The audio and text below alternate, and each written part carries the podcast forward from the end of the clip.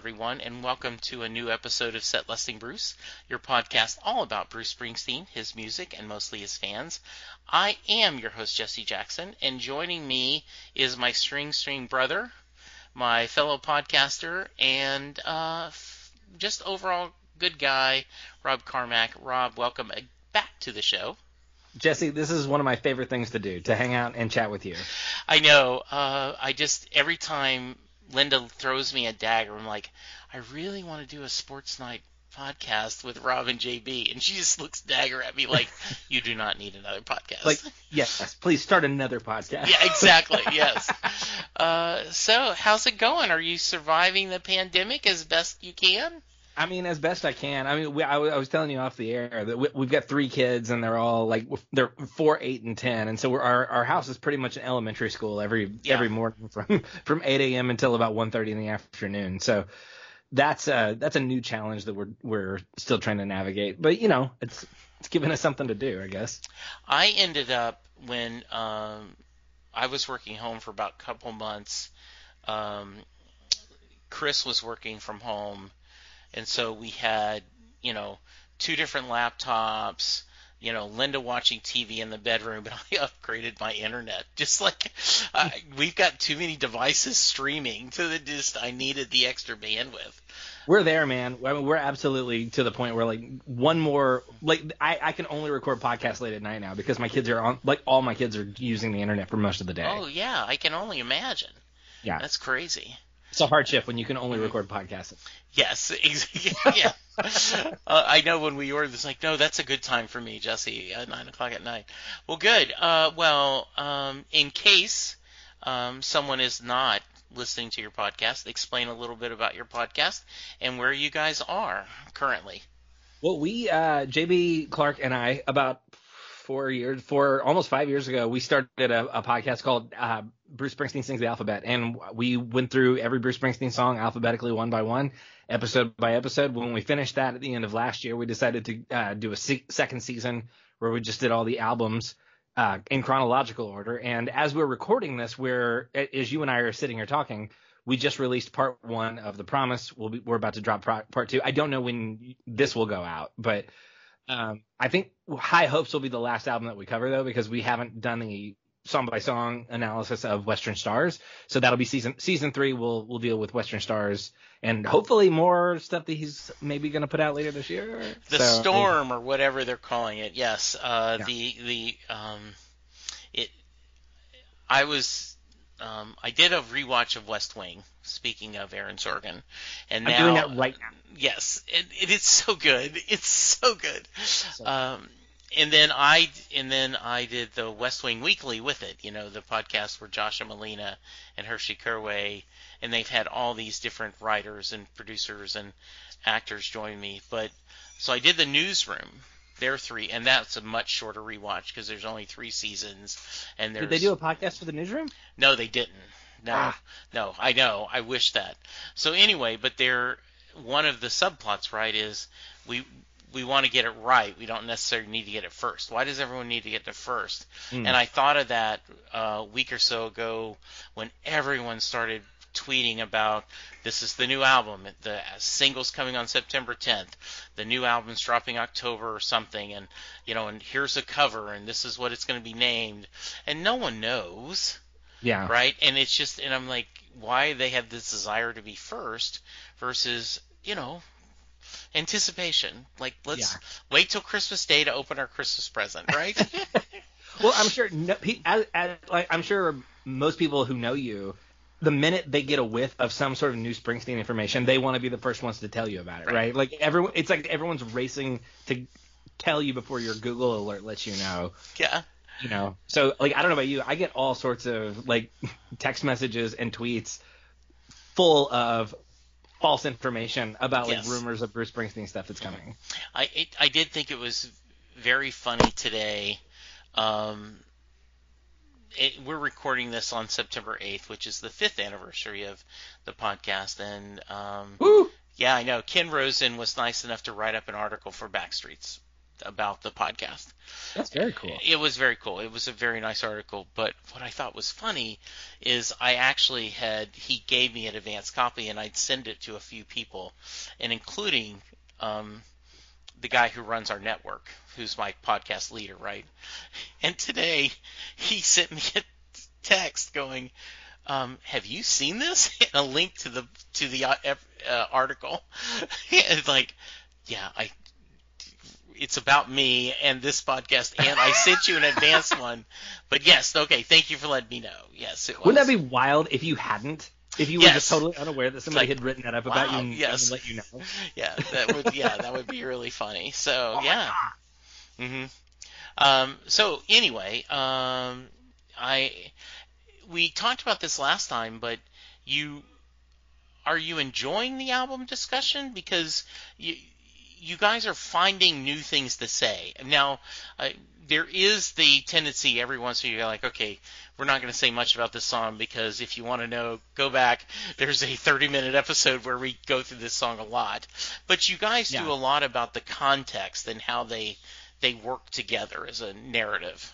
I mean that that's one of the I mean quite frankly Bruce Springsteen is one of the is is a gift that keeps on giving, right? Like I mean this is why we're fans of him because it when he puts out an album, talking about an album is different than talking about a song. And It it's not just like because an album has more songs on it, but it's also because a song is one part of an idea. When it, when it comes to Bruce Springsteen, it, it's a, it's like a song is a chapter in a book, but the album is the book. And so when when you're talking about a Bruce Springsteen album, you, what you're talking about is not not just like again not just a collection of songs. You're talking about a a thesis statement. You're talking about a whole like a, an idea that he's trying to present into the world. And the best Bruce Springsteen albums are the ones where he had a thing that he needed to say, and you could you can't. When you're someone like Bruce, you can't just say it in one song. You have to write 50 songs and find the 10 best songs that say the thing that you're trying to say. And so the albums, like, yeah, I, I I really enjoy talking about the albums because it gives you a chance to really find like the cohesion, like the the, the discussion of, especially like when you get to things like Darkness on the Edge of Town or The River, like why in the world would you leave Because the Night off of an album, you know, and put it out when you had this other song? Oh, it's because he's not here to write singles. He's here to construct an idea. Whereas, like, if we were going to do a podcast about, I don't know, like the Beatles or Tom Petty and the Heartbreakers, bands that I love, like those would be interesting, like song by song, still interesting, I think, or album by album, still interesting. But I don't think you could do this specific exercise. I don't think you could do song by song and then go back and do album by album because for each of those artists, the albums really are just like a, house for all the songs. You know what I mean? And not in I- general. I a totally agree. Yeah. You know. And while this is, there is a theme when you're, whether it's darkness or magic or wrecking ball, um, you know, there there is a theme. Um, it'll be interesting, and, and I'm I'm enjo- I'm I'm looking forward to reading the listening to the promise, and then I also think High Hopes because in a lot of ways that feels like a collection of outtakes, but, but since I wasn't active and I'm still not very active in Springsteen bootlegs or you know that's just part of the genre, part of the fandom I've just never been involved in. yeah, so me too. all these were new songs to me. You know, I except for the like uh, the Ghost of Tom Joad, but everything else like oh I've never heard this song. Okay, and while other fans were like okay yeah we've seen this we've seen this we've seen this so that's a different perspective and it was neat that he um, decided to put an album out of these things he wanted to share you know Yeah. Well, and it's yeah, the promise and high hopes and tracks all sort of have that in common, right? Which I mean, I guess that's why it sort of blurs the line between box set and album, which is like these are the times where he didn't really have a, an idea. He wasn't trying to present uh, like an argument or a thesis statement. It Yeah. was I have these songs and I recognize the value of these songs, but they never really fit together in a way that I hoped that they would. And so I'm going to just give you the songs because I know that people care about this material. And so, I mean, and and there there are thematic connection points. I mean, he he still curates them, just not as tightly. It's like the the curation of Darkness on the Edge of Town, for example, is like famously like he, he was super meticulous about that. Also, like Born in the USA, you know, he he recorded like 80 songs for that.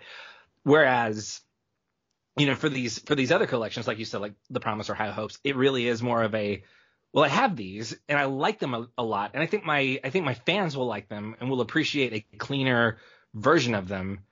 But there's not like I'm not trying to say something bigger with these things. You know what I Yeah. mean? I, I didn't. I, he's not like pouring over these ideas for years and years like he was with like Western Stars or uh, Devils and Dust or whatever. You know? Yeah, and you know, we had we had talked before we hit record that just through circumstances you have you know you're not a Sirius XM subscriber, so you have not heard the uh, from my house to yours. Um, you know sessions and we're gonna No. we're gonna work on fixing that for you but um I also haven't been in the car a lot, which Yes. is really the only place where I would have the equipment. Yeah, You know what I mean? exactly.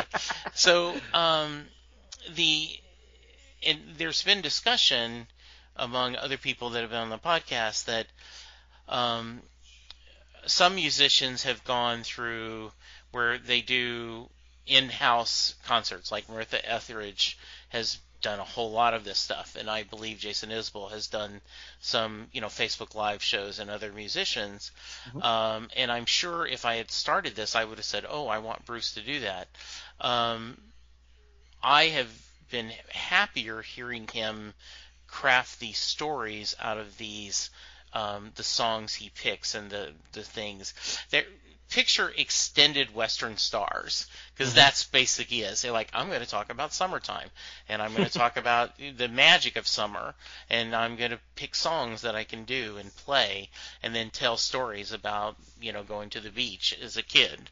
Yeah. Um, so, um, but the reason I'm bringing this up is you also wonder as he and Patty are, you know, locked into their walls, even though they have a beautiful farm, and I mean, you know, they, they've we should all be so lucky as yes. to be quarantined with the Springsteens. yes, but you wonder if he's like, um, you know, I always wanted to do a doo-wop album.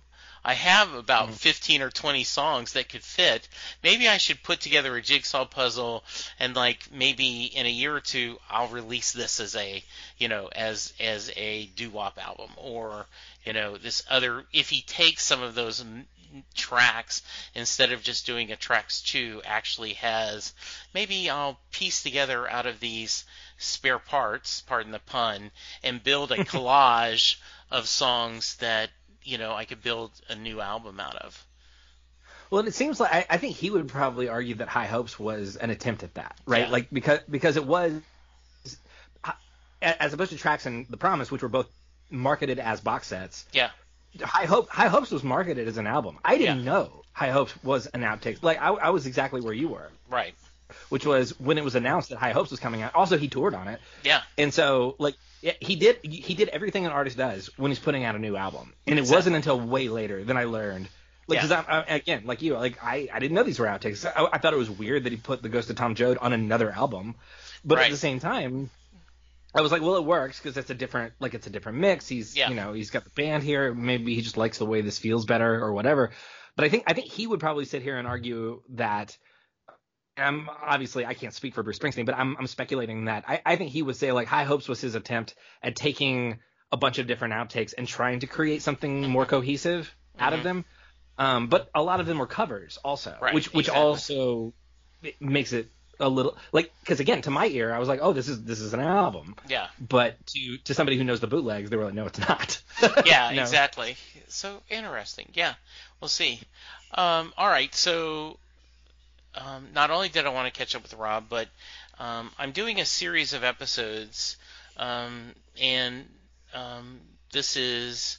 I guess this will be the third or fourth one we've done, but in case someone listens out of order, because people do that on podcasts, um, the one of the local sports stations um, used to do a weekly uh, Sports Radio 1310 The Ticket would do a weekly um, segment where biggest band coming to town. And they would discuss all the artists coming in the next week, and the morning hosts would all debate each of the artists, and then they would all vote. And okay, that's the biggest band coming to town. And it was an excuse for them to talk music. Well, no one's touring, no one's coming to town, so uh, they started several months ago um, they came up with bands of your life, which was 11 questions about different bands band you hate, band you think's overrated, band that is underappreciated, and goes on. And the premise was you can pick a band to answer each question. And um, I actually had a couple people, in fact, on one of my other podcasts that I do with my buddies, we're going through that. We did that where, you know, Bob and Gary and Scott and Junior and I all answered those questions. And Hmm. so I was talking about this, and Chris, my son, said, "Well, that's interesting, Dad, but you should, you should, you should twist it and make it a Springsteen themed." I'm like, "Oh, that's a good idea." So I said, "Well, what if I change it from band to song?" and ask the 11 questions about pick a Springsteen song to answer each question, but the same premise. You can only use a song once. Would that would be fun? And so far it has been. So um, when I sent this out, Rob immediately emailed me and said, "Hey, I- I'm in. I, I want to do this. This sounds like a challenge." So before we get to specific questions, do you want to talk a little bit about your process? I mean, I just I I treated it like a Rorschach test. Basically, just like I looked at the question and just like what's the the very first thing that came to my mind. There were a couple like obviously there there there are a handful of songs that I could have answered at least like five different mm, five, Yes. you know, and so I had to pretty much like when that happened, I had to be like, okay, I got to move this one over here because like it's it's a better fit in this category Yes. or whatever. But for the most part, like I just tried to think like, okay, if I'm just like like a reflex of the doctor's office, like Yeah. put this in front of me, what's the first word that comes out of my mouth, or what's the first song that comes out of my mouth? That's that was how I tried to do it. And I went back over it and I like I just before we started recording went over it just to double check that I still feel the same way because I answered these questions uh, right after you sent them to me. So Okay. I just wanted to make right. sure I was still in agreement with it, and I am. Okay, well, sounds good. All right, so Yeah. we're song you hate, or in parentheses, if you don't want to be that negative, a song you don't get. So, No, I'll I I can go song I hate. Uh, working on a dream. oh wow, okay, I really and and we ju- we just uh we just did this episode for the album um podcast. Working on a dream is I I I have often said it's my least favorite Bruce Springsteen song that he that he wrote that is on an album. My my least favorite Bruce Springsteen song period is uh, Night with the Jersey Devil.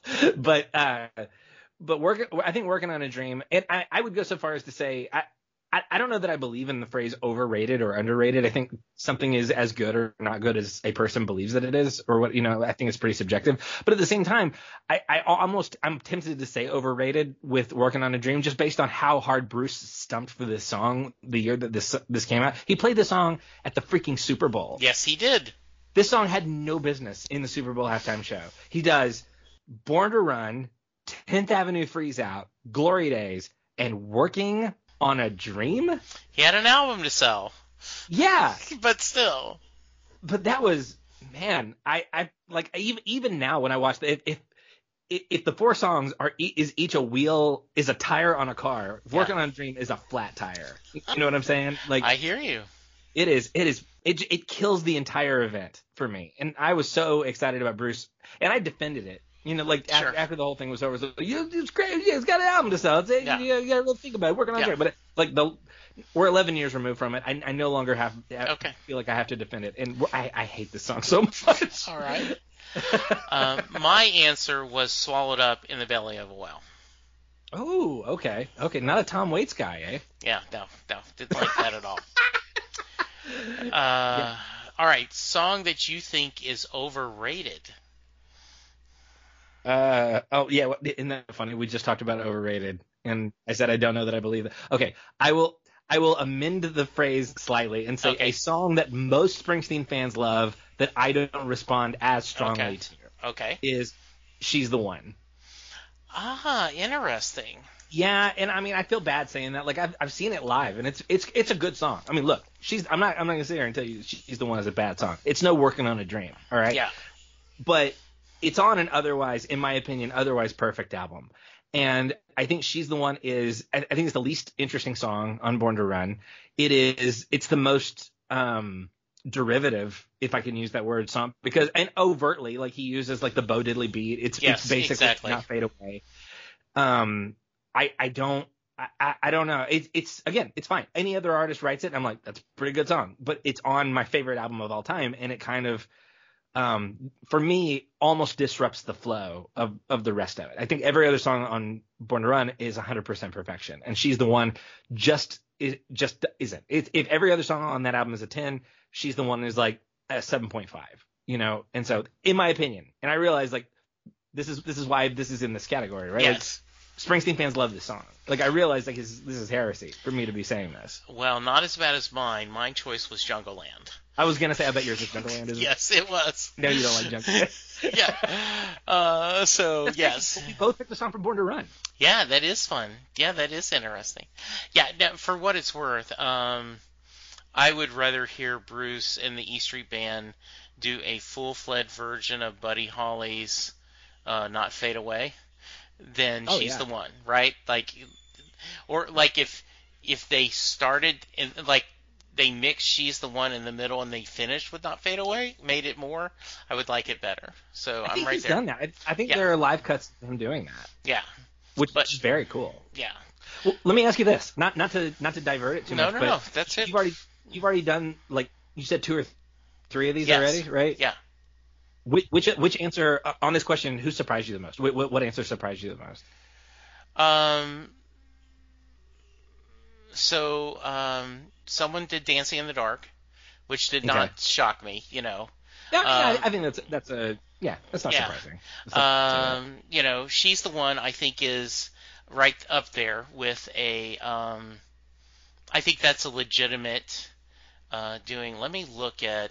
Uh, um, we take care of our own. Chris Bloom from South Africa. That was his answer. So Is that song overrated? Like, can that song be over? I didn't know that that song was highly. I, I, I mean, I in my Yeah. mind, a song has to be highly regarded before it's overrated. song he hated, "The Promise." Ooh, that's controversial. That is very controversial. That's very Absolutely, controversial. yes. And you know, and I and, and that's what I love about this, right? Because there there is we each have our own kind of individual what speaks to us, and I think. Um, well, let's go. Song that is underappreciated. That's the next question. Uh, yeah, my answer on this one is Radio Nowhere. I think because I and in fact we we just did Magic a few weeks ago Yeah. on, on our podcast and I quoted Eddie Vedder like he, apparently Eddie Vedder was in a conversation just a couple like in quoted in 2017 just randomly telling somebody how much he loves Radio Nowhere and I gotta say man Eddie Vedder he's got some pretty good taste in music Yeah. and uh, he's right it's it's a perfect rock song and I think people don't think about it in those terms because it's part of the the latter day Mhm. Springsteen catalog if if he had if he had put out Radio Nowhere in the 19th we would be talking about it as one of the greatest rock and roll songs ever written. I, I think the only reason it doesn't get played a lot is just because it shows up later in his catalog and it, it doesn't have the the sentimentality of the earlier work. and you know, and he also doesn't. When when he's doing a show, he picks very few from the later end of his career, right? Like it's not, and so yes, I agree. Um, I think that's a great pick, and I think to help prove it, right, is the um, the montage of Italian, you know, musicians. I don't know if you saw that early in the pandemic. I will send you the link. I, I'm seeing your face. There was a group Yeah, of uh, there was a group of Italian musicians that did a version of Radio Nowhere. And No uh, to raise money, yeah, and it is, and you know, and they're all individually, you know, they they've all recorded it by themselves because they're self isolating, and then Hmm. someone mixed it together. I will send it to you, and you will go, see, here we go. You Yeah. you will love it. Well, So- and I I almost for this category I almost picked a different song from Magic because I feel like Yeah. I think Magic as an album is underrated, and so I feel like you can pick any song on this. But I the reason I picked Radio Nowhere is because it is such a because I think I think the the tendency is to think it's oversimplistic as Right. a rock song. You know what I mean? And that it, it and to, like you said, sort of dismiss it because it's it shows up later in the body of work. But like I said, it is like musicians go their whole lives wishing they could write a song as good as Radio Nowhere, and it is it it's tight. It is it it it gets in, it gets out. It does exactly what it's attempting to do. It has such a great melody, such a great chorus. Um, the guitars are insanely gr- good. Like every single thing about that song is freaking amazing. So Yeah. yeah, Radio Nowhere. Good. All right. Um, I picked uh, Better Days because I had to find Sure. Better Days on my list, and so uh, you know, as I did things a little bit different than you, perhaps, and I love your thought of just going. I went, okay, I have a handful of songs that I know I want to have on this list, so therefore, which of these best categories will it fit? So, Mm. yeah, so very nice. Yeah. Um, and I just sent you the link to that um, video, so afterwards you can check it out. oh, I will. Thank you. All right. Um, song that you love. All right, this this one's the easiest one. No, it's Thunder Road. Yeah. You know, Me too. I mean, it's That the- was my pick. the- the- yeah. Was it really? Yeah. It Is this was. everybody's pick? Is, is Uh, Thunder Road no, just like no. Um, in in Thunder Road comes up uh, other answers like song you can listen to over and over again, song that made me fall in love with Bruce, great song to see live. So it's Yeah. shown up on other, you know, I think absolutely. Well, and it's the correct answer for all those questions. Exactly, too, yes. Which is why it's the song I love. Yeah, a- absolutely. Yeah, I, kind of not not too much to say about it, right? So yeah. Has I mean, anybody has anybody said that Thunder Road like answered the first two with Thunder Road? Like no, has anybody said not it's yet. overrated? Not yet. I, I would be, uh, and and I certainly would respect them because I know that people go Jungleland, Jesse, how do you get it? Yeah. Um, so no, no one has said that. I, I feel like Thunder Road is like the one song where no matter how many times we hear it as, as Springsteen fans, I feel like it's it's the one song that everybody's like, I could hear that again. you know what I mean? Like it's just like I I don't know I don't know that I've ever in all like I've talked to people who like any number of like even like you said Jungleland or people who just don't like whatever. I don't know that I've ever met a Springsteen fan, and I'm sure you've got a listener out there who's like who'll raise their hand at this, Yeah. but I don't know that I've ever met a Springsteen fan who's like I just I just don't get Thunder Road. I, I feel like it's it's so like woven into the mythology of Springsteen. Like do you, like I don't even know what that would look like. You know? Yeah, in fact, um, Arlen Schumer, who's been on the show a couple of times, he talked about that. That he believes "Born to Run" is by far Springsteen's greatest song, and he is Hmm. shocked that people pick Thunder Road over it. I mean, he he acknowledges Thunder Road is a good song, and I'm like, well, I I I think there's a debate in there. I think you could make the argument, and I would probably pick Thunder Road over Born to Run, though it would be one and one A. You know. I was gonna say it's a it's a discussion. It's a it's a valid discussion, and that's Yeah. why it's his best album. That we can be having that conversation, and and both sides can have perfectly valid points. Yeah. Very nice. All right, song that you can listen to over and over again. Could have been Uh, Thunder Road. Yeah, could, I mean, absolutely could have been Thunder Road. Um, I, I for this one I picked Incident on 57th Street. Nice. I I could I, I could float away on a cloud to that song. Like I the the show I went to the last Springsteen show I went to in 2016 in the Meadowlands. He did this one. It was a sign request, and I about lost my whole mind when when he pulled that sign up and, and cued in the band. And um, like I I I downloaded that that show, and I I've listened to that that specific version of that song hundreds of times maybe. I mean a- an embarrassing number of times. It is I love that song so much, Jesse. It is so it's such a great song. And it gets better every time. I I like don't, know, I don't know how you can write a song that I can listen to 50 times and make and the 50th time is my favorite time. But Yeah. he did it. You know. Uh, so I went a little bit off key, a, a- a little off base. I said tougher than the rest Ooh, I don't I don't mind that answer at all. That's a good answer. because I just think it it it it is you start out and it's just a simple love song, but then when you hear people that like there was a young man who had severe physical disabilities and he got to meet Bruce uh, behind you know they, there was a story about him meeting Bruce backstage and you know he told Bruce tougher than the rest is his favorite song because you know that's his challenge that I'm tougher than the rest I can get through that. And um, and it's just it's I, and I I don't care if if someone's covering it I just am it's just a song that I just really really don't get tired of hearing Yeah, it's excellent. That man, that's a good pick. I'm I'm Yeah. into it. yeah I like it. all right song that made me fall in love with Bruce All right, this was The Promised Land. oh nice Yeah, this was th- this was the song when when I saw the the first time I saw Bruce perform. I've told this story before. I was uh, preparing to um, officiate a funeral, and he was performing on the Today Show to promote Magic, and he did he did the Promised Land, and I was just hypnotized. Like it it was. I, don't, I, don't, I can't even explain the emotion of it, but I was just so sucked into the TV and just fully in that space watching him in that moment. And I, like immediately after the funeral, I went to Best Buy and, and bought Darkness on the Edge of Town just so I could have the Promised Land. And I listened to it a bunch. And then like when when I saw him live for the first time the following year, it like when when he when he did that song, when he counted the band in and they did that song, I was just elated. Like that I could actually be in the room to hear him do the song. That actually like the song that that pulled me into the whole thing. That was it. Oh, that's a great answer. That's a great answer. Yeah. Man. Um, I did Born to Run. I mean, why not? Yeah. Yeah. I mean, because it is uh, because um, it when I went in 2002 for the Rising tour was the first time. Linda and I were just talking about that.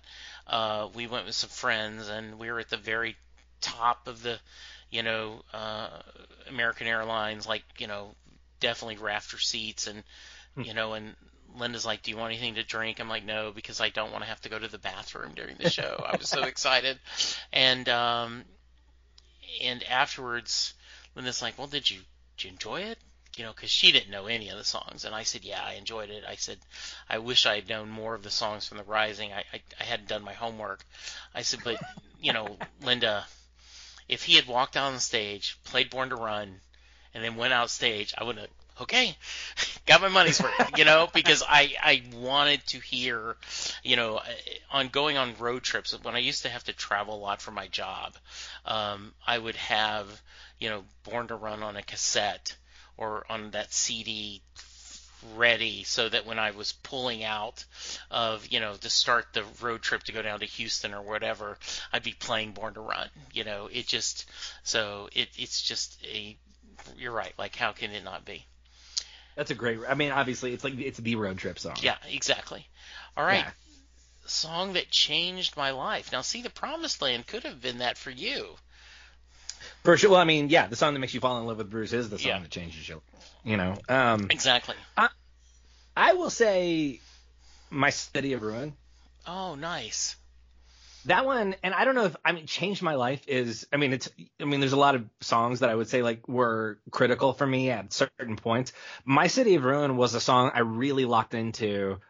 I, I mean, I saw him do it live um, on the Wrecking Ball tour when he would do the the bit about like Clarence and you know, like it was just a, it, it was an emotional event, and my city of ruin was sort of like in the middle of all that, and I liked it, but I revisited it a year later when I got fired from my job, and like that, like the, the Rising album was a was a really critical album for me. I, I the, the two albums that I spent a lot of time with in the aftermath of getting fired were The Rising and Bob Dylan's Blood on the Tracks. Those were my two like go to albums for that period. And my city of ruins or my city of ruin was um I don't know, it was like it was like this refusal to to let darkness have the last word.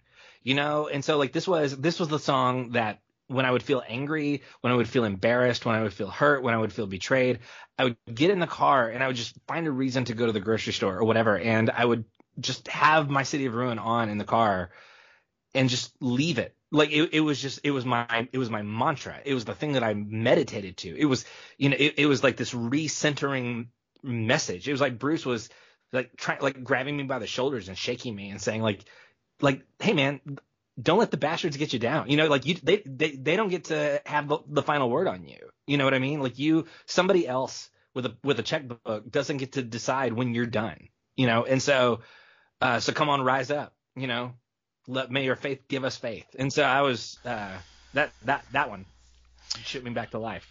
I um two song comments. One, um, you know, I, I love that they played a little clip of that at the Democratic convention. They would do, you know, rise up Ooh. when they're talking about that was amazing.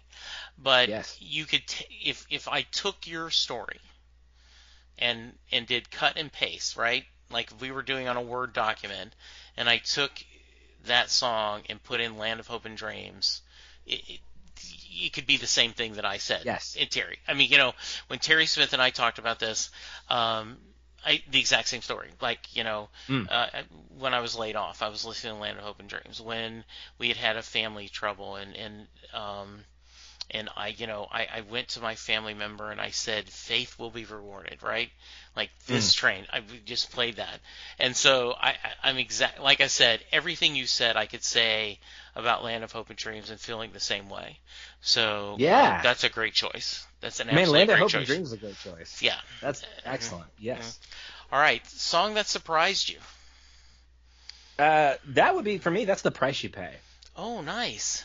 I that this song was fully off my radar. As much as I I loved the river and like just in general, just like that era of, of Bruce, until I saw the River tour in Oklahoma City, where you were also, yeah, yeah, absolutely. Uh, and he was doing the full album. Like even even driving to Oklahoma City with that album in my car, the price you pay was kind of where my brain kind of drifted. Like I never really locked in on that song. But then when he did it live, it was like for the first I've heard that song dozens of times, and all of a sudden when I hear him do it live, I'm like, oh my god, this is the song I've been not paying attention to this whole time. and so I I probably listened on, like the drive back from Oklahoma City. I probably just listened to the price you pay maybe like a dozen times, just trying to like lock in. Like, what have I not been noticing about this? And so like it went from being a song fully off my radar to like probably in my top 50 Bruce Springsteen songs ever. That's awesome. That is a great story. Um, Independence Day was the song, not that Mm. I picked, but for the River tour that surprised. In other words, like, oh, like hearing it on that live tour and hearing him talk about it made me it. It was not would have not been on my list of great songs, and it definitely did that. Um, Can I say Yeah. also like that? And uh, you and I, how many how many shows you've been to 12? Is that right? yeah, like I think I think 15, 16. Yeah. Okay, 15, 16. Yeah. I've been to seven. The Yeah. best thing about a Bruce Springsteen concert, the most rewarding thing about going to a Bruce Springsteen concert, and there's a lot of things that are great about Bruce Springsteen concerts. Yes. The best thing is when he performs a song that you've heard before and you feel like you've never heard it before Yes. until he's done it live. The the moment where you're you discover something that has been right under your nose the whole time Yeah. and you figure you find a new song in his catalog to love. That is the best. That that is that that is finding the golden ticket in the chocolate bar. It is. It is, and it's, um, and you you're like, oh my goodness, I, I how did I not love this song? How did I I not care about this? That has Um, happened every every time I've ever seen him. He's done at least Yeah. one song that made me do that. Yeah, um, I absolutely agree. Um, in fact, you know, when I was lucky enough to go on Broadway, um, I got to tell you, every time the blues version of of Born in the USA came on a CD, I hit skip. I have no interest in bluesy, you know, Bruce, and hearing it in context after he talked about going to the draft board and how the experience and as he you know his dad said that that's good. That's good. You're not going. And then but he says but i often wonder who went in my place. And then plays that song. I went that, how i was an idiot. How could i not understand that this was the way he needed to play it at this point? So yeah absolutely. Yeah. um so the So song, that yours? That's the no the song you? that surprised me and you will like this um girls with their summer clothes ah, well, it's it's the Brian Wilson connection, is it? not? Exactly right. I mean, I'm just going through the album, and all of a sudden, where where is this Beach Boys song coming from? Where is this lush harmonies and choral? And I, I just didn't expect to hear that from a Bruce song. Up until that time, "Racing in the Street" was my. I said that is Bruce's version of a, a Beach Boys car song, Yeah. right? Instead of 409, you know, uh, you know, shut it down, fun, fun, fun. Racing in the Street is his Beach Boy car song. And when I Mm-hmm. heard girls with their summer clothes, I went, "Oh my god, I, I didn't know he could do that." And it it it surprised me and made me so happy. It's such a good song. It is a good song.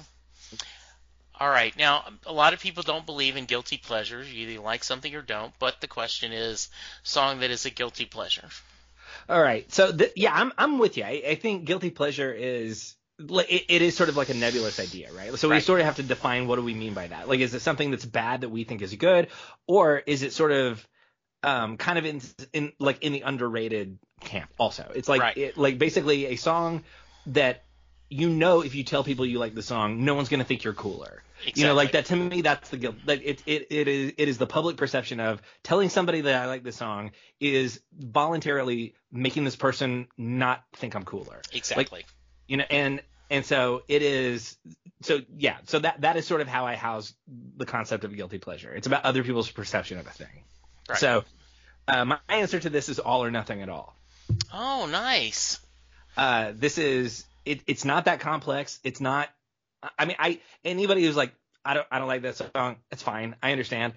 And I, it was another one of those songs that that I never thought about at all until we saw him in Houston, right? When he did that, and he goes, "It's a sleeper, man. It's a sleeper. It's got potential, and it's just a great song." It blew the roof off the. Pl- I mean, it was an Yeah. open. It, it was an open air venue, but it still kind of Yeah, blew the it roof off the phone. It did. place. Yes, absolutely. and I thought like, oh my, like it was another one of those situations. That that show, by the way, that Houston show, there were probably like a half dozen songs Yes. that he did that to me on, and um, and all or nothing at all was one I was like, if you would, if, if you were gonna tell me, as I walked in here, like, listen, he's gonna do all or nothing at all, and he's gonna make it a five star star song for you. I'd have been like, you shut up. Yeah, there's no way. Don't Yeah. be telling me lies while I'm walking into this Bruce Springsteen exactly. concert. I mean, like, it yes, it did. That's it's perfect. Um, so I love your explanation because mine is that's it's perfect. I just love waiting on a sunny day. I, can't, I I just- can't about that. That's a great one. right? You know, I just I get how that your people are tired of him doing it with the kids, and and I get it, but I, I just it's a it's a funny song, it's a fun song, it it just it and I I told a story when I was talking to Terry, so I apologize if you guys heard this, but Rob hasn't. Um, you know, I was at Dragon Con, uh, one of my first times, and historically it takes an hour and a half to pick up your ticket at Dragon Con. You're just it because there's so many people, and I've got my MP3 player because that's how long ago it was. It wasn't my phone, and I put "Waiting on a Sunny Day" in repeat because every time we would march, you know, you you make some step. I did kind of march to it, and it's just a fun song. And so I I, I get people, especially on Twitter, hardcore fans. Oh, shoot me! Worst song you ever done, and I just like I just love it. I just think it's a fun song. It is a fun song. Well, in JB and I talked about this on on the album episode too, where we talk Yeah. about the Rising, and and and you're right. Like, there's a lot of people who feel negatively about this song, but then if you look at the track listing on the album, um, I'm gonna look at it and make sure I, I got it uh, straight. But like, so it comes out. Of, it's track three. Track two is Into the Fire, which is about Yeah. firefighters walking into their own death on 9/11, and then track four is Nothing Man, which Right. is about somebody who has survivor's guilt. And so if you don't put Waiting on a Sunny Day right between those two things, by the time you get to track five, you're ready to drink an entire Exa- bottle of tequila. Exactly. You know, and so that's perfect. yeah, so waiting on yeah, waiting on waiting on a sunny day is exactly what it need. It, it is it is the sunny day Yeah. in the album. It, it's reminding you that this album isn't just about grief; it's also about hope, and you need both. And yeah, hope can seem a little over earnest, and it can seem a little syrupy sometimes. But you know what? When when things are that dark, sometimes you have to ratchet up the hope to an absurd level for it to even like for for people to be able to even hear it. And so I think that's what he's doing on that album. So I think Waiting on a Sunny Day is great specifically for what it does and why it does it what it does. Absolutely. You know. I also think he wants to be a grandfather, and that's why he I think keeps you're right. ringing the kids. All right. It's so- very endearing, man. It I mean is. it's it's very baby kissy. Yes. It's it's it's very it's great. Yeah, yeah. All right. Song you wish you had seen live. Growing up. Oh yeah, that would be great. I saw at the at the last at the one in the Meadowlands that I saw, he did a bunch of stuff. He he he did it was the he opens with New York City Serenade, and it was it was right when he starts promoting the book, and so he starts like going back like uh, digging deep into his back catalog, and so he did a chunk of songs from every album in chronological order. It was amazing. It was one of the coolest Yeah. things I've ever seen.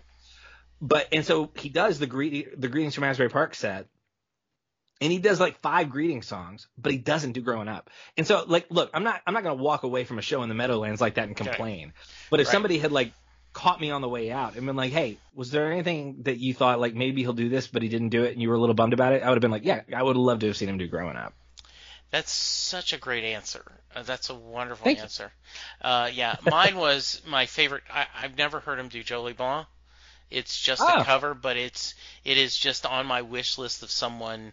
Uh, you know, I, I I've seen it on YouTube. I've seen him do it, you know, as an audible, and it just looks like it would be a fun song to see live. Mm, And yeah. um, and as I shared with Terry, uh, my college that was my college fight song too. McNeese Ah. State University, Jolie Blanc. Every time the McNeese State Cowboys scored a touchdown, the band, marching band, played Jolie Blanc. So it's a sentimental thing. It is a sentimental thing, yes, absolutely. All right, last question. Great song Yes. to see live.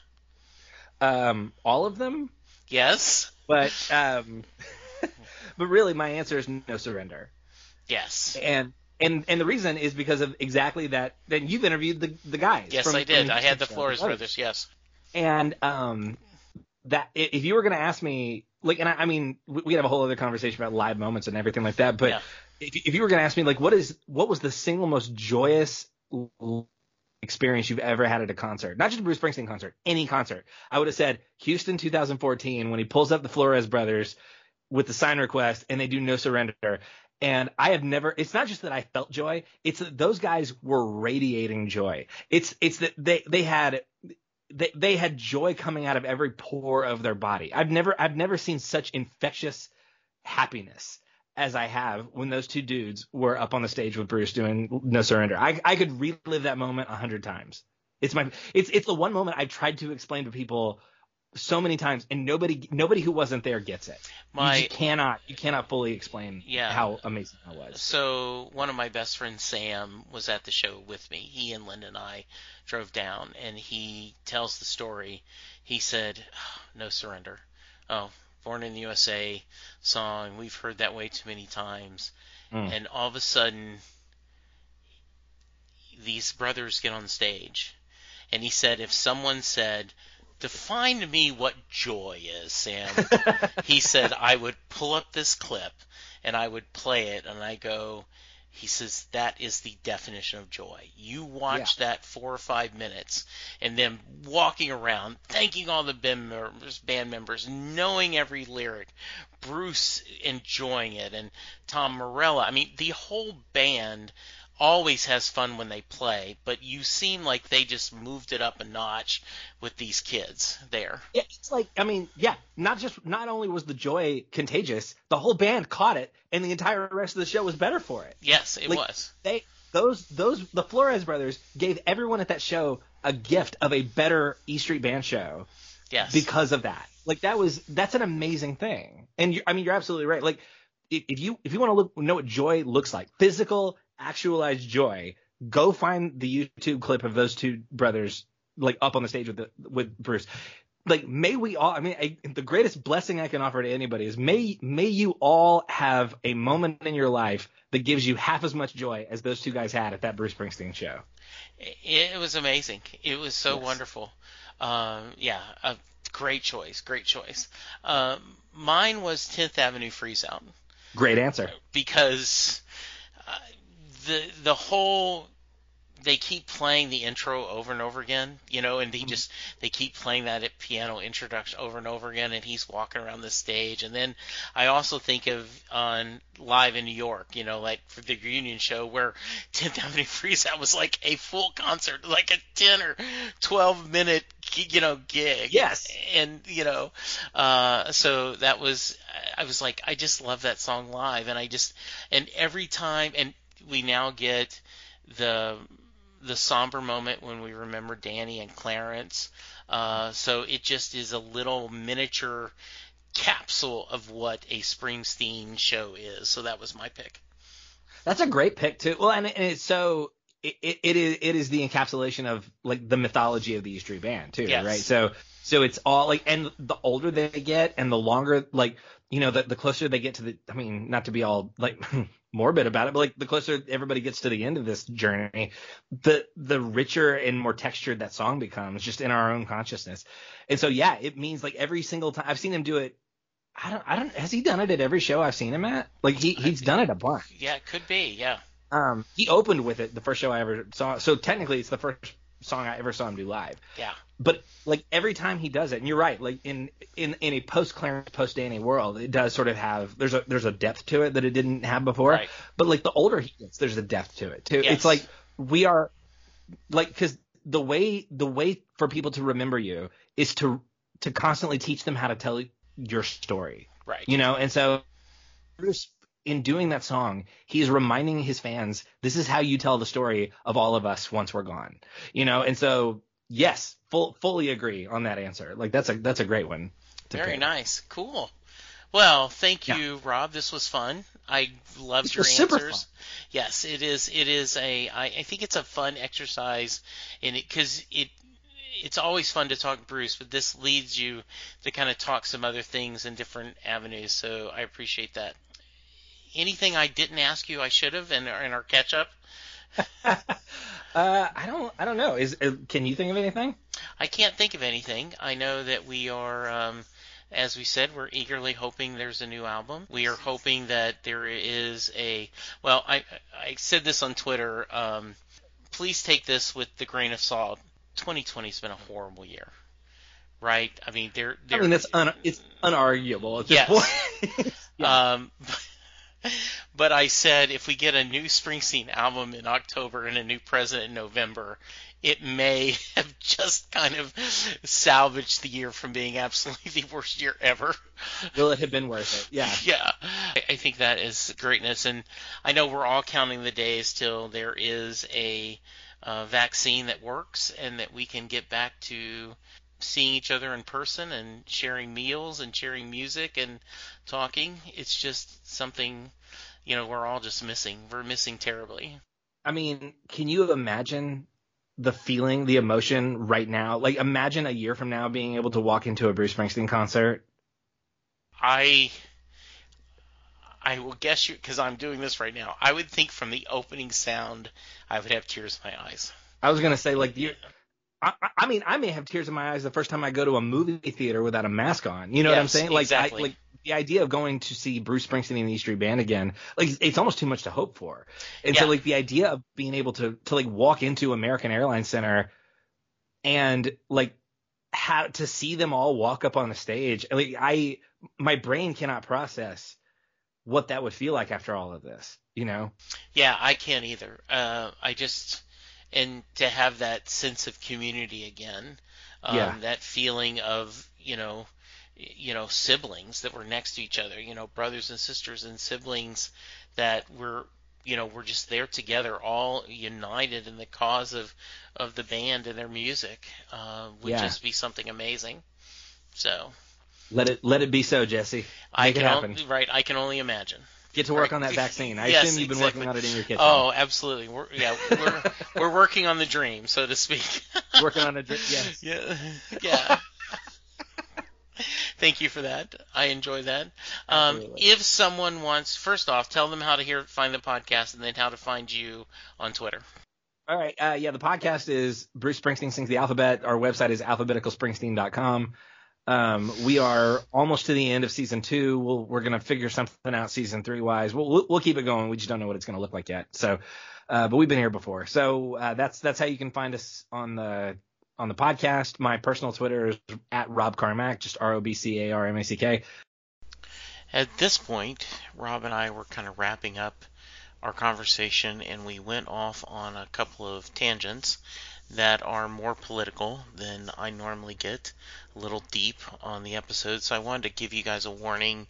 Uh, at this point, our discussion goes more toward the state of things are in both our houses, how we're dealing with it, and our thoughts about the political situation and how a lot of people seem to be uncaring and being uh, candidly hypocrites that um, in the past they've always talked about kindness and loving and then they support someone who isn't kind and who isn't loving um, all for political gains so if you don't want to hear this go ahead and end now uh, if you do want to hear Rob and I kind of talk a little bit emotionally and uh, share our feelings, keep listening. Either way, thank you so much for all the support and love. Occasionally. So yeah, when you're not uh, when you're not podcasting and uh, being a uh, elementary school uh, teacher, right? Yeah, when I'm not yeah when I'm not teaching a kid how to like make bubble traps and build like homemade water aqueducts for history class or whatever. Yeah. Um, one of the guys that's on my How Many podcast is a kindergarten art teacher. He is an elementary school art teacher, and he was talking about that like he's having to do, you know, virtual classes. So it's like okay, you know, like for kindergarten, we're going to talk about shapes of a line. What is a line? And like go find lines in your house, you know, and uh, yeah. and just trying to get shapes and other things. So um, it's tough. It's tough, and I like many employers, a lot of my staff have kids, and you know we're trying to figure out how we can make sure that they're there when they're you know they're doing homeschooling and then still work around their schedule so they can work. Um, it, it's just a really t- it's just a scary, difficult time. Yeah, it really is. Every everything is hard. I, I, don't I don't remember if I used this metaphor the last time we spoke, but I, I am borrowing this from Kumail Nanjiani. But he was talking about how he Eh, like since the pandemic started, he he was talking about how he when he plays video games he sets the difficulty level to easy when he didn't used to just during the pandemic like that's yeah. a thing he started doing.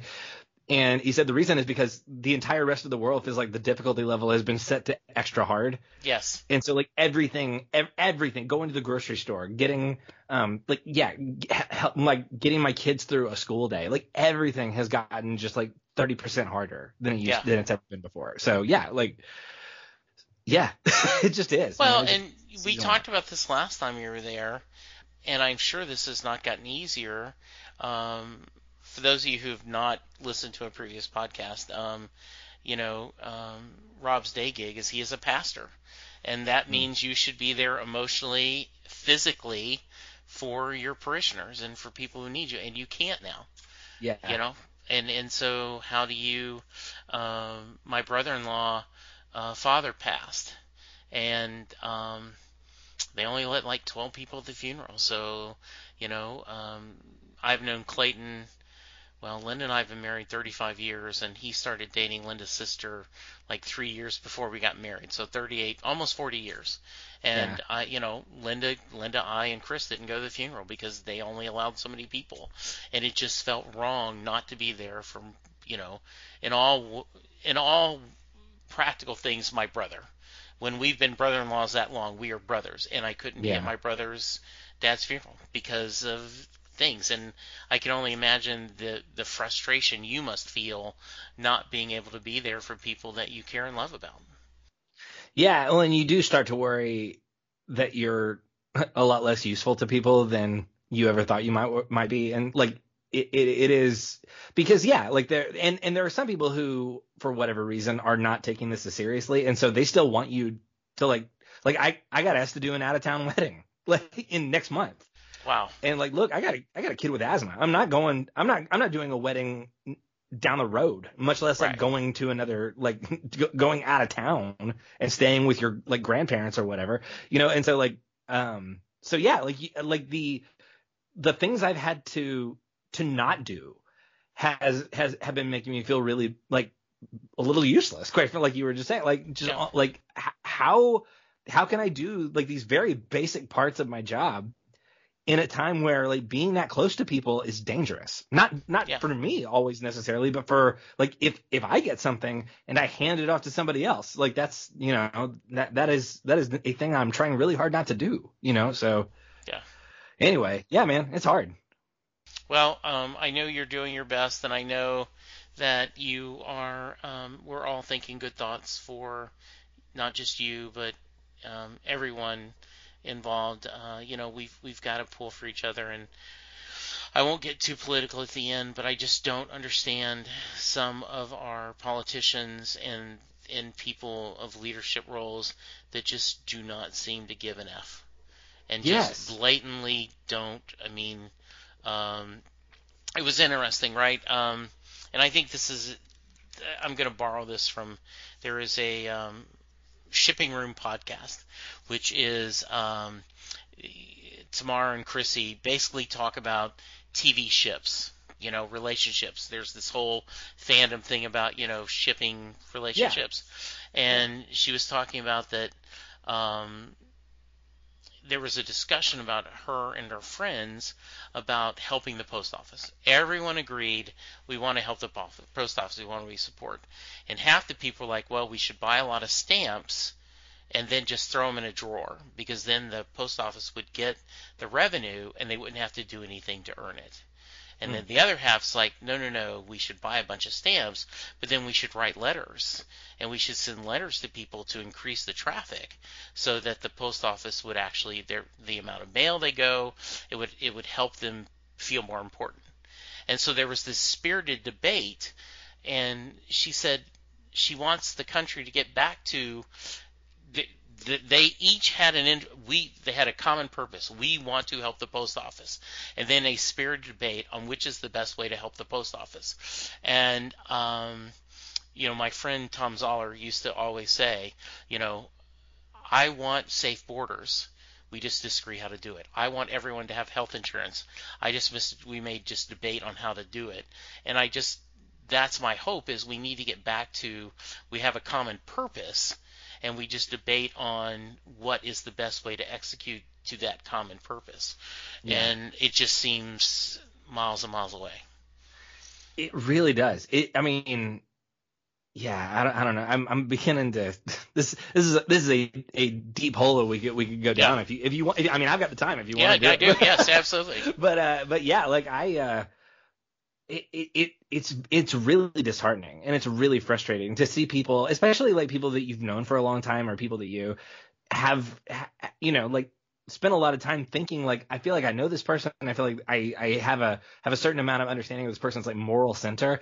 And then to sort of see that person or that group of people say and do things that you think like wait how, like how did how did we get to this? Like how did how did you become a person that I now feel like I have to just like defend basic human decency to? Yeah. You know what I mean? Like what? Yes. How, how have we all like digressed in our in our progress as human beings? Like in like there are people there are people who 20 years ago were telling me like how important it is for leadership to have like a certain like a, a deep moral center who are now absolutely not making that argument. No. And and like you're the one that taught me that. You know what I mean? Like. I somebody I know uh, said the other day like I, I grew up with people telling me that I, that we should expect our elected leaders to have a certain moral center, and now that I am believing those things to that those people, those same people are now calling me a socialist. they're you know like they're call they're calling me like a like like a libby like socialist because I'm saying back to them the things that they told me 25 years ago. You know what I mean? So yeah. Um. Anyway. Yeah. No, no, I I I I am right there with you, and I um and I apologize, listeners. We we won't stay on this too long, and we'll wrap it up. But um the I see people and I go, how can you like how can you support something there is multiple news agencies reporting um, about statements that President Trump made about military that mm. and and and there's like nope I just don't agree it like Fox you know NBC CBS Wall Street I mean uh, all these factual places are going yep that's what he said and like oh no i just aren't going to believe it. And, and it doesn't matter anyway. And and i just don't i don't mm. how you how do you miss out on compassion? How do you not care? How can you not? I, we had a huge argument about well you just aren't wanting to support the police.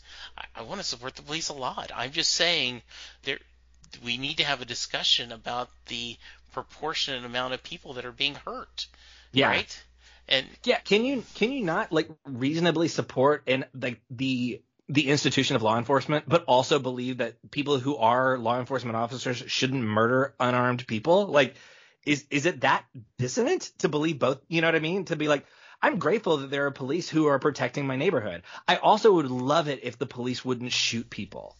Like, yeah. I can feel both things, right? right? Like that's that's allowed, I think. It, yes, I mean like that that shouldn't be controversial. It shouldn't be controversial to say I I I I believe in, you know, um, I, I, I believe that we should be able to have fair and and free elections without having to well now then we want to shut down mail-in votings or we now you need to have we're going to do everything we show to stop voter fraud when um, you know one in one thousand millionth of voter fraud it's just it, it just it is a blatant you, it appears and i will not mm. be judgmental uh, rob but it appears there's just a center of hate and spite in in some of our leaders that I just don't understand. It, it yeah. just it makes me sad because this is not we we have expected better of people. And you're right.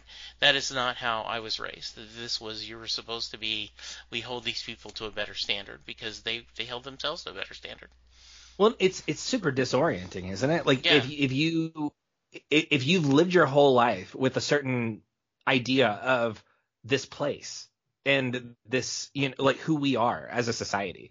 And over the last half a decade what we've sort of seen is sort of like a, a chipping away of like those ideas and that that self perception and so it isn't just like a, oh this is very disappointing. It is like well who are we supposed to be? You know like if if if all the things that i internalized as a citizen turned out to be a lot more fragile than than i thought they were then who does who does that make us? And like like who, who are we supposed to be in the world? And I mean, I realize that there are a lot of people, specifically like people of color, who have been this whole time being like, yeah, well, welcome to our world. Like this is yes. how we've been feeling the whole time.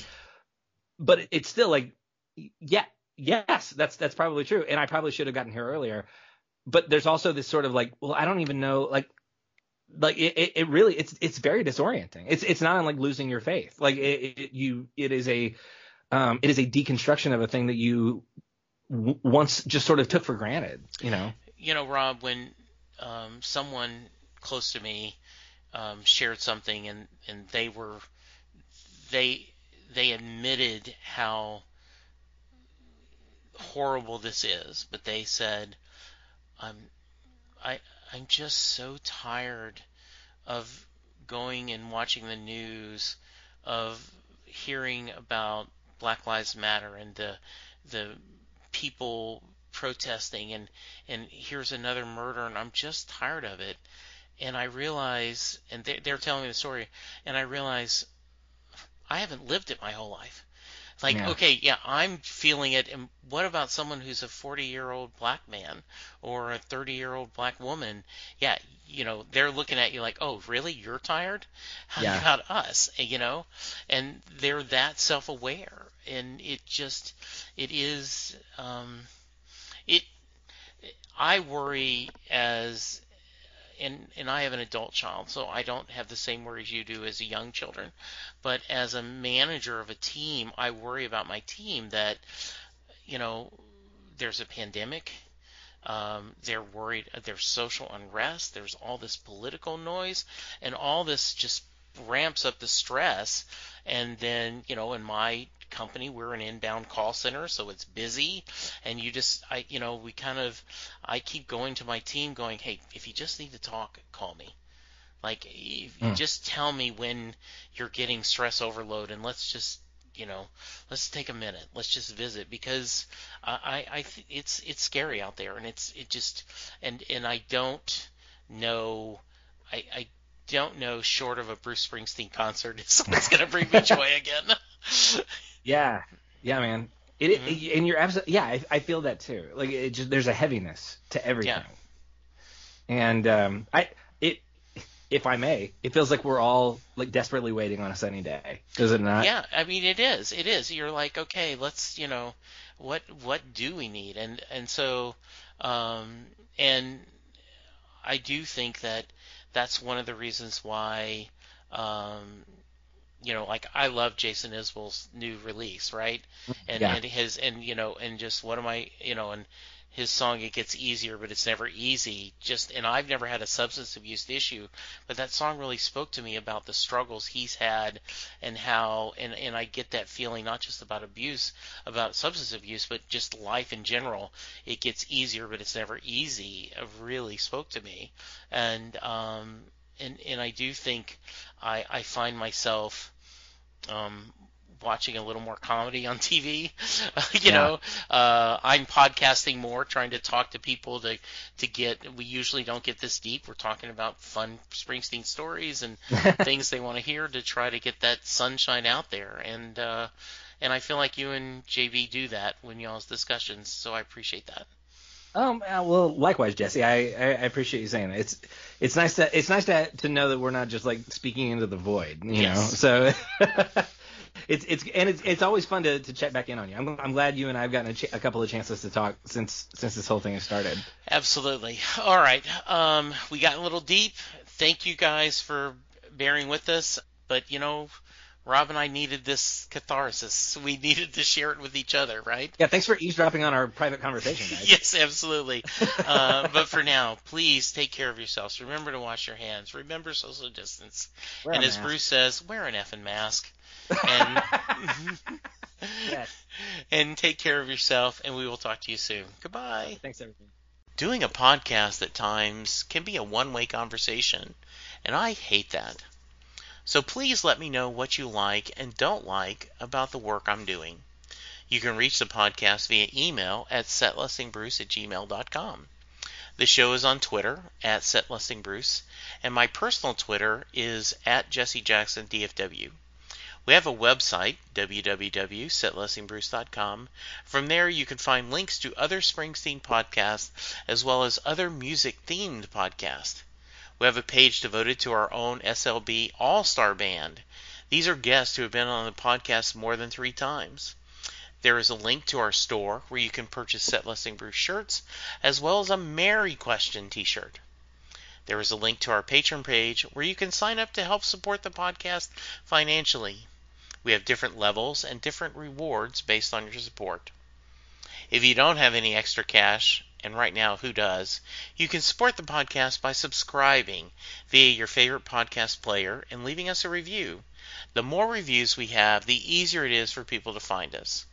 And please tell a friend about the podcast, especially if they love Bruce or music, because it will make a difference.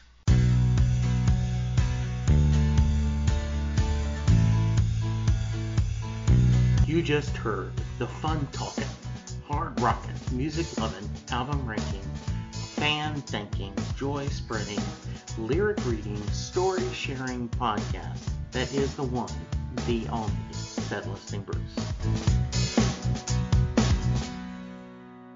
Set Listing Bruce is part of the Southgate Media podcast group.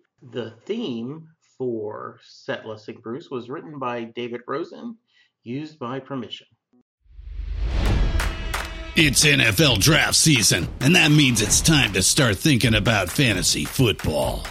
FantasyPoints.com features industry leading experts and prognosticators using proprietary hand charted data to help you score more fantasy points. FantasyPoints.com is the place to go for whatever kind of fantasy football you play. Whether you play fantasy football, daily fantasy sports, or do a little bit of everything, Fantasy Points has the meticulously researched content to guide you to victory. And why wait for the fall? Fantasy Points also covers the new spring football league, the UFL. Join the guru, John Hansen, Scott Barrett, Joe Dolan, and other massive names in the fantasy football universe with an exclusive offer. Use code Pantheon for 15% off any fantasy points package, including the all in package, with access to every article, tool, and data nugget that Fantasy Points has to offer. That's fantasypoints.com and code Pantheon for 15% off at Fantasy Points. Fantasypoints.com, code Pantheon. Score more fantasy points.